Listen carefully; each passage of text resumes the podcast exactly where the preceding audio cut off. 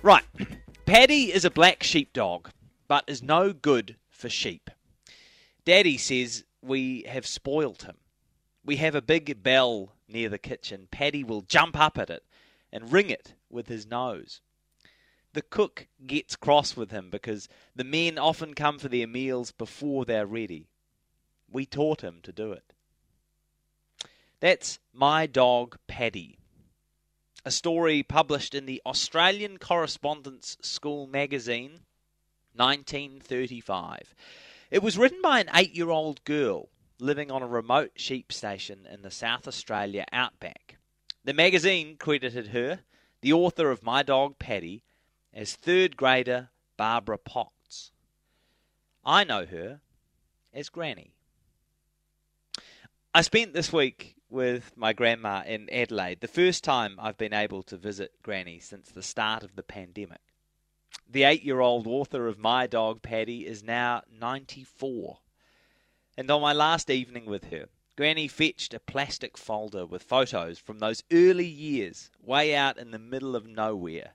A child mucking about in the red and the dust. I remember being scared, Granny told me when I heard rainfall on the roof. Just a normal rain shower. It was so rare, I didn't know what it was. The family station was vast, but it was tough country. My great granddad bought it when he returned from the Great War. In Granny's photos, there were barely any trees, just desert and scraggy little crops a couple of farmhouses, and a shearing shed with a crude wooden crane outside. Somehow, her dad and his men managed 7,000 sheep. Once a week back then, a train would come by with a few basic supplies. They called it the tea and sugar train. Granny rode a horse around the place. Her horse was called Dumpling. Her brother Pete had a horse called Bluey. Their dad taught them to ride with just their toes in the stirrups in case a horse bolted and they got dragged along the ground. So we went through Granny's photos, and there were photos of the sheep, there were photos of Paddy, the naughty dog. My favourite, though, were some of Granny's oldest photographs. They showed massive bales of wool piled on a wagon wheel cart being hauled off for sale by a train of camels. Oh, yes, said Granny. Of course, you know, the, the, the camels didn't need to drink. It was obvious. So Granny's dad, my great granddad, eventually sold the station and moved closer to the coast. Granny was happy to go to bigger schools and to read more books. In the 1940s, she became the first woman to study physics at Adelaide University. She and my granddad went to Oxford, they completed their respective doctorates and threw themselves into computer science. Over lunch this week, Granny told me how she taught herself to program punch card computers when a single machine still took up an entire room.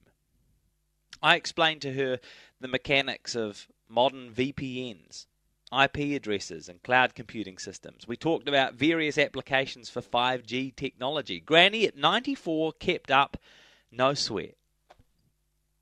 Maybe I'm just a, you know, maybe I'm just a sentimentalist. But off the back of the pandemic, with a tenuous bubble in place, there was something particularly precious about deliberately taking time to share in Granny's memories. At one point, the little girl, born on an outback station who once watched camels taking wool to market, used my iPad to video call her great grandson, 92 years her junior. She's still fit and sharp, but any way you consider it, Granny has lived a rich life. I thanked her as we packed up the photos.